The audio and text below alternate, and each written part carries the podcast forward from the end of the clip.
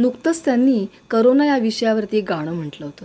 Corona corona या शब्दापासून सुरू होणारं गाणं एका अशा नोटवर येऊन थांबतं जिथे ते आपल्याला सांगतात करोनाबरोबरचा संघर्ष कितीही काळ चालला आणि तो कितीही भयंकर असला तरी या संघर्षामध्ये अंतिम विजय फक्त माणसाचाच होणार आहे. हे गाणं म्हणताना त्यांना स्वतःला आणि त्यांची असंख्य गाणी ऐकताना रसिकांना कधीही असं वाटलं नव्हतं की या सुरांना करोना मात्र कायमचा ग्रासेल मंडळी नमस्कार मी वैशाली. सहज सुचलं म्हणून आज आपण एस पी बालासुब्रमण्यम अर्थात एस पी बी यांच्या काही आठवणी बघणार आहोत.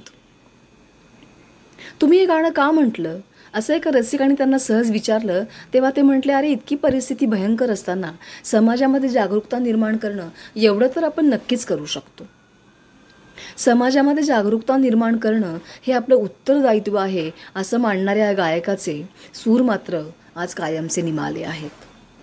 एकोणीसशे सहासष्ट साली सुरू झालेली त्यांची कारकीर्द करोनाच्या काळापर्यंत सुरूच होती.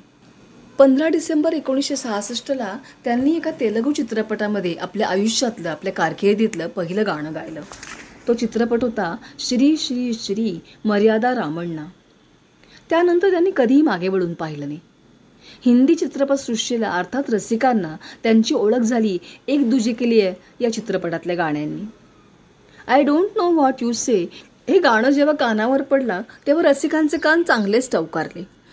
हा कोण नवीन गायक? म्हणून त्यांनी या सुरांचा शोध घेतला आणि त्या दिवसापासून एस पी बालासुब्रमण्यम यांच्याशी रसिकांची कायमची गट्टी जमली. ती अगदी चेन्नई एक्सप्रेसपर्यंत सुरूच राहिली.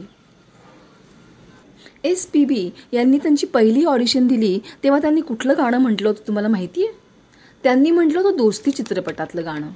जाने वालो जरा मुडके देखो मुझे। एक इंसान हूं मैं तुम्हारी तरह। हेच ते गाणं. हे गाणं ऐकताना दोस्ती हा चित्रपट त्यातले दोन नायक आणि अत्यंत सुमधुर गाणी तुम्हाला मला सगळ्यांना नक्कीच आठवतील. एस पी बाला सुब्रमण्यम यांच्या गायकीवर आणि यांच्या आयुष्यावर महम्मद रफी यांचा विलक्षण प्रभाव होता आणि एस पी बी ठाई ठाई तो व्यक्त देखील करत. तुमच्या माझ्यापैकी काही जणांना एस पी बालासुब्रमण्यम हे नाव कदाचित परिचित असेल किंवा नसेल पण त्यांनी गायलेली असंख्य गाणी आपण रोज गुणगुणत असतो हे मात्र नक्की. आजा शाम होने आई I don't know what you say साथी या तूने क्या किया? ही सग अशी असंख्य गाणी आप रसिक गुणगुणत असतात. सलमान खान याला त्यांचाच आवाज कायम दिला गेला. आठ फेब्रुवारी एकोणीसशे एक्क्याऐंशी या दिवसानी संगीत क्षेत्रामध्ये एक विलक्षण पराक्रम घडवला. या दिवशी सकाळी नऊ ते रात्री नऊ या काळामध्ये एस पी बी यांनी कन्नडमधली तब्बल एकवीस गाणी गायली. त्यानंतरच्या एका दिवसामध्ये तमिळमधली एकोणीस आणि हिंदीमधली सोळा गाणी त्यांनी एका दिवसात गायली होती आणि नंतर त्यांचं हेच वैशिष्ट्य कायम राहिलं. एकाच दिवसामध्ये असंख्य गाणी म्हणणारा गायक हीच त्यांची ओळख शेवटपर्यंत कायम राहिली. सिंगर एस जानगी यांनी त्यांची क्षमता ओळखली आणि त्यांना आणि त्यांना चित्रपटसृष्टीमध्ये गाणं म्हणण्यासाठी प्रवृत्त केलं. त्यांना स्टेज शो विलक्षण आवडायचे. एका रसिकाने त्यांना एका कार्यक्रमामध्ये विचारलं की तुम्हाला स्टेज शो का बरं आवडतात? तेव्हा त्यांनी म्हटलं होतं की स्टेज शोमध्ये चुका दुरुस्त करायची संधी मिळते आणि रसिकांशी प्रामाणिकपणे राहता येतं. कारण मित्रा आयुष्यामध्ये कोणीच परफेक्ट नसतं. इतकं डाऊन टू अर्थ कोणी बोलावं?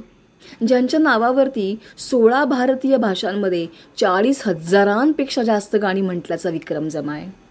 अशा एस पी बी यांनी अत्यंत प्रामाणिकपणे आपल्या भावना व्यक्त केल्या होत्या.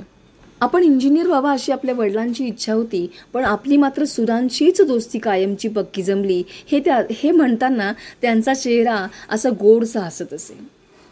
असे हे सूर करोनामुळे जरी आज निमाले असले आणि या सुरांचा संघर्ष आज थांबला असला तरी रसिकांच्या मनामध्ये रसिकांच्या गुणगुणण्यामध्ये एस पी बालासुब्रमण्यम अर्थात तुमचे माझे रसिकांचे एस पी बी कायम अजरामर राहतील हे मात्र नक्की. धन्यवाद.